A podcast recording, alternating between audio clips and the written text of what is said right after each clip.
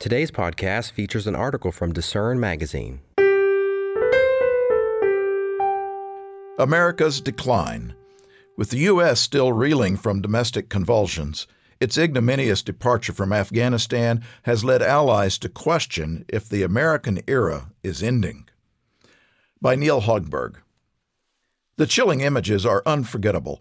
Massive military helicopters shuttling American diplomats from the roof of a hulking embassy desperate parents attempting to pass their babies over razor wire to departing American servicemen, despairing Afghans swarming the tarmac and chasing and clinging to a crammed Air Force transport plane, with some then tragically falling from the skies as the plane lifted off from the Kabul airport.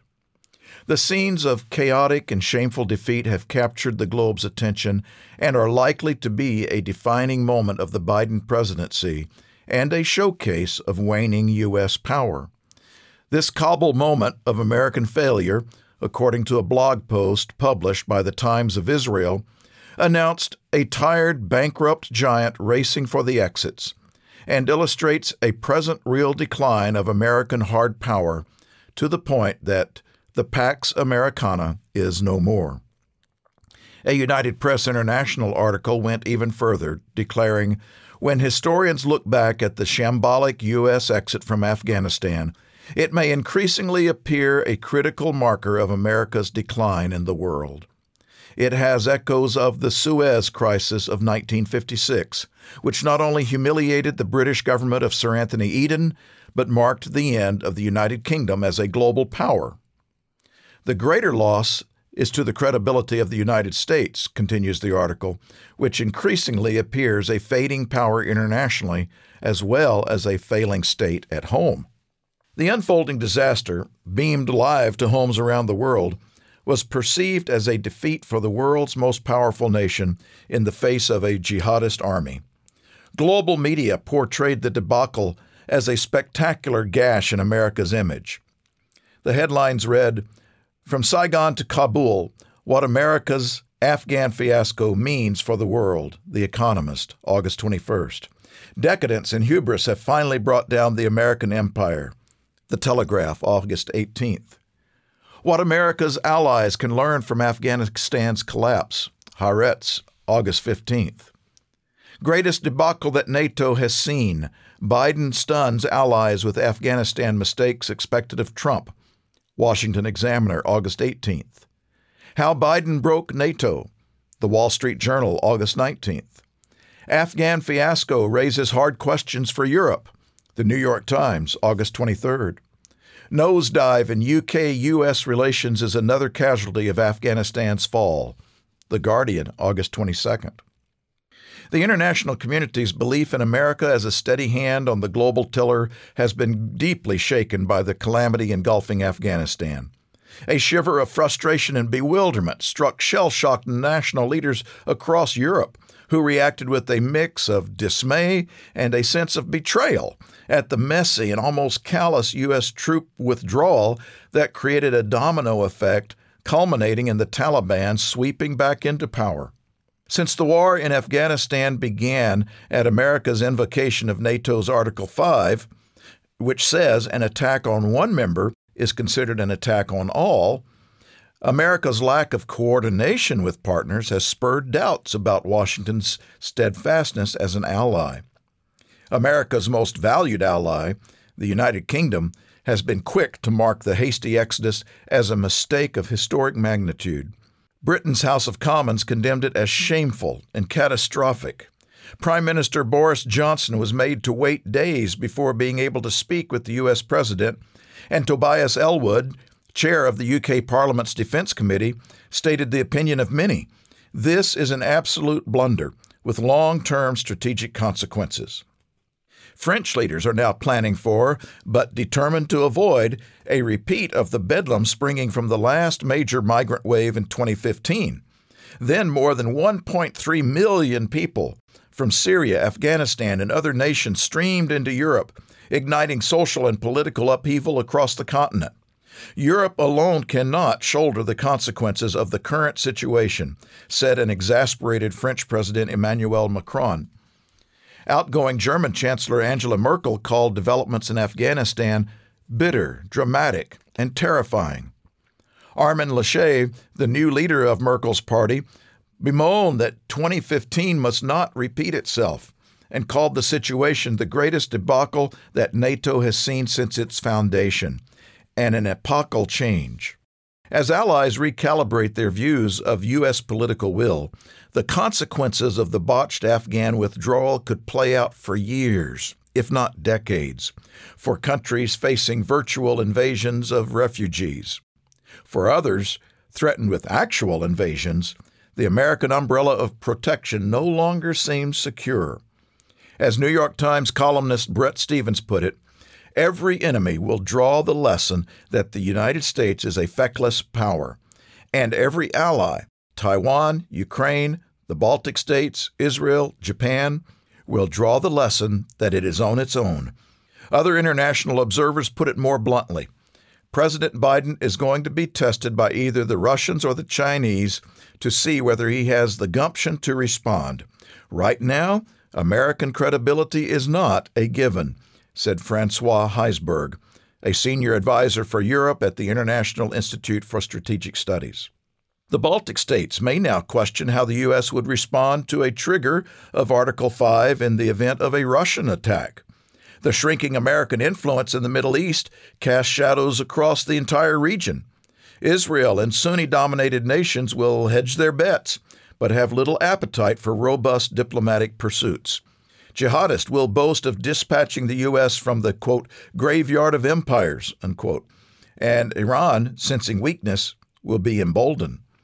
The Wall Street Journal noted that the chaos in Afghanistan has jolted American allies. The Wall Street Journal noted that the chaos in Afghanistan has jolted American allies in Asia that rely on backing from Washington to face the rising power of China and a belligerent North Korea. Beijing was presented with a propaganda boost, and Chinese state media immediately began capitalizing on the crisis. Only hours after Kabul fell, they began trumpeting the supposed weakness of America and taunting Taiwan with threats of invasion. The Communist Party's Global Times asked if the U.S. cannot even secure a victory in a rivalry with small countries, how much better could it do in a major power game with China?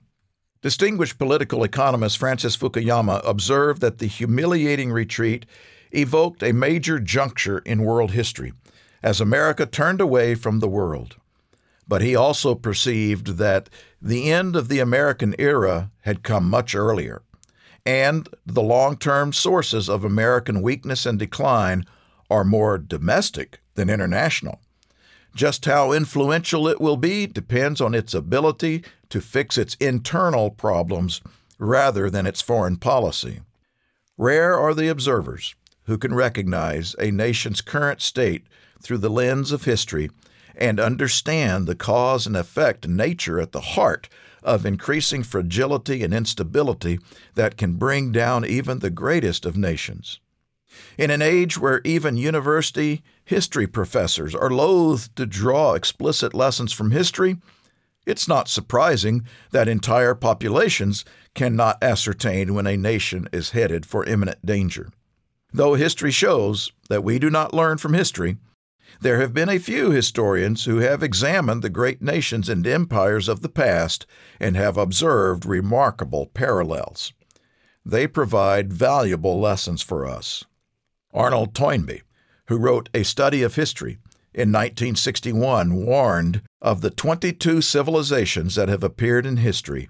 19 of them collapsed when they reached the moral state the United States is in now.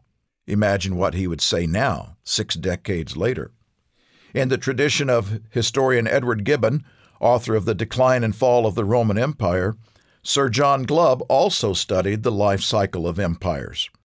This 20th century British soldier, scholar, and author studied and found patterns or stages that governed the rise and fall of historically great empires as diverse as the Roman, Ottoman, and Persian empires.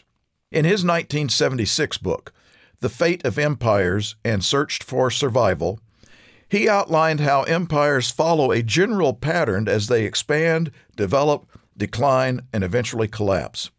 He broke down, in broad brushstrokes, the sequential development of empires into successive ages of pioneers, conquest, commerce, affluence, intellect, decadence, decline, and collapse. One surprise finding was that the average age of a nation or empire's greatness is 250 years. This average, he writes, has not varied for 3,000 years. Over the last three millennia, every great nation or empire lost its way in an average of a mere 250 years, not necessarily disappearing, but staggering on in a much less dynamic and influential state and never returning to its former greatness. This milestone takes on increased significance for the United States with the 250th anniversary of the signing of the Declaration of Independence in 1776, just around the corner. The life histories of great states are amazingly similar. All empires begin with an extraordinary explosion of energy by poor but hardy and restless individuals who have a sense of shared morality and common values. As the corrosive effects of material success set in to undermine the value of character, virtues like self sacrifice and discipline that led to a given empire's creation are abandoned for wealth. After its zenith, an age of decadence begins the final slide to collapse. Decadence, which according to Glubb is a moral and spiritual disease resulting from too long a period of wealth and power, produces an empire's descent. Because they are not convinced that anything in life is worth saving, the empire eventually rots from within before either being conquered from without or collapsing under the weight of self indulgence, debt, a sense of entitlement, greed, frivolity, and envy. The Old Testament book of Ecclesiastes says, What has been will be again. What has been done will be done again. There is nothing new under the sun. That's Ecclesiastes 1 9, New International Version. And so it has been with the great empires down through history. Each of them has been given a brief season of prominence, but they have all failed to learn from the powers that went before them. So they all go through the same cycle, ending up in decadence and collapse. The Creator God, the ultimate controller of both history and future events, judges both nations and individuals for their sins. God, because of his patience, allows time for sins to reach their full measure before bringing his judgment. See Genesis 15:16, Daniel 4:34 through 35, and Daniel 5, and also Jeremiah chapter 30 verse 7. Ancient Israel was given the unique advantage of a covenant relationship with God. Yet God warned that they would give in to their human nature and would depart from worshiping Him if they became materially satisfied after entering the Promised Land. As Israel pushed God to the sidelines, a continual cycle of sin and unfaithfulness to His laws drained the nation's strength and eventually led to division, captivity, and exile. See Hosea 7, verses 8 through 12. America today though blessed materially, similarly does little that would find favor in God's sight. The richest nation in world history, the United States, long ago forgot God and the blessings that He poured out on the descendants of Abraham. And today, America has become a virtual fountain of sin. Mainstreaming, as the author of America's Expiration Date, Cal Thomas, says, what used to be considered aberrant and abhorrent relationships, various other corruptions of maleness and femaleness, cohabitation, marital breakdown, ethical violations in business and government, a coarseness and corrosion of culture that includes, but is not limited to, the multi billion dollar pornography industry, and the abandonment of a standard by which we once distinguished right from wrong. The Bible describes the end of this age as one characterized by an advanced state of cultural decadence, as evidenced by its lack of self control, focus on pleasure seeking, and hatred of what is good. See 2 Timothy 3, verses 1 through 4. In fact, the Apostle Paul wrote of this wicked and adulterous generation, they invent new ways of sinning. Romans 1:30, New Living Translation. God calls for nations and individuals to humble themselves, repent, and turn to Him, even though it seems nations will not. As individuals, we can respond to Him. See our online article, How to Repent. The United States and the entire West is caught in a tumultuous period of great social, cultural, and moral revolution that is part of the events prophesied long ago in your Bible. Learn more about America's rise, decline, and future in our booklet, The United States, Britain, and the Commonwealth in Prophecy. Thanks for listening. For more information from today's featured article, visit lifehopeandtruth.com.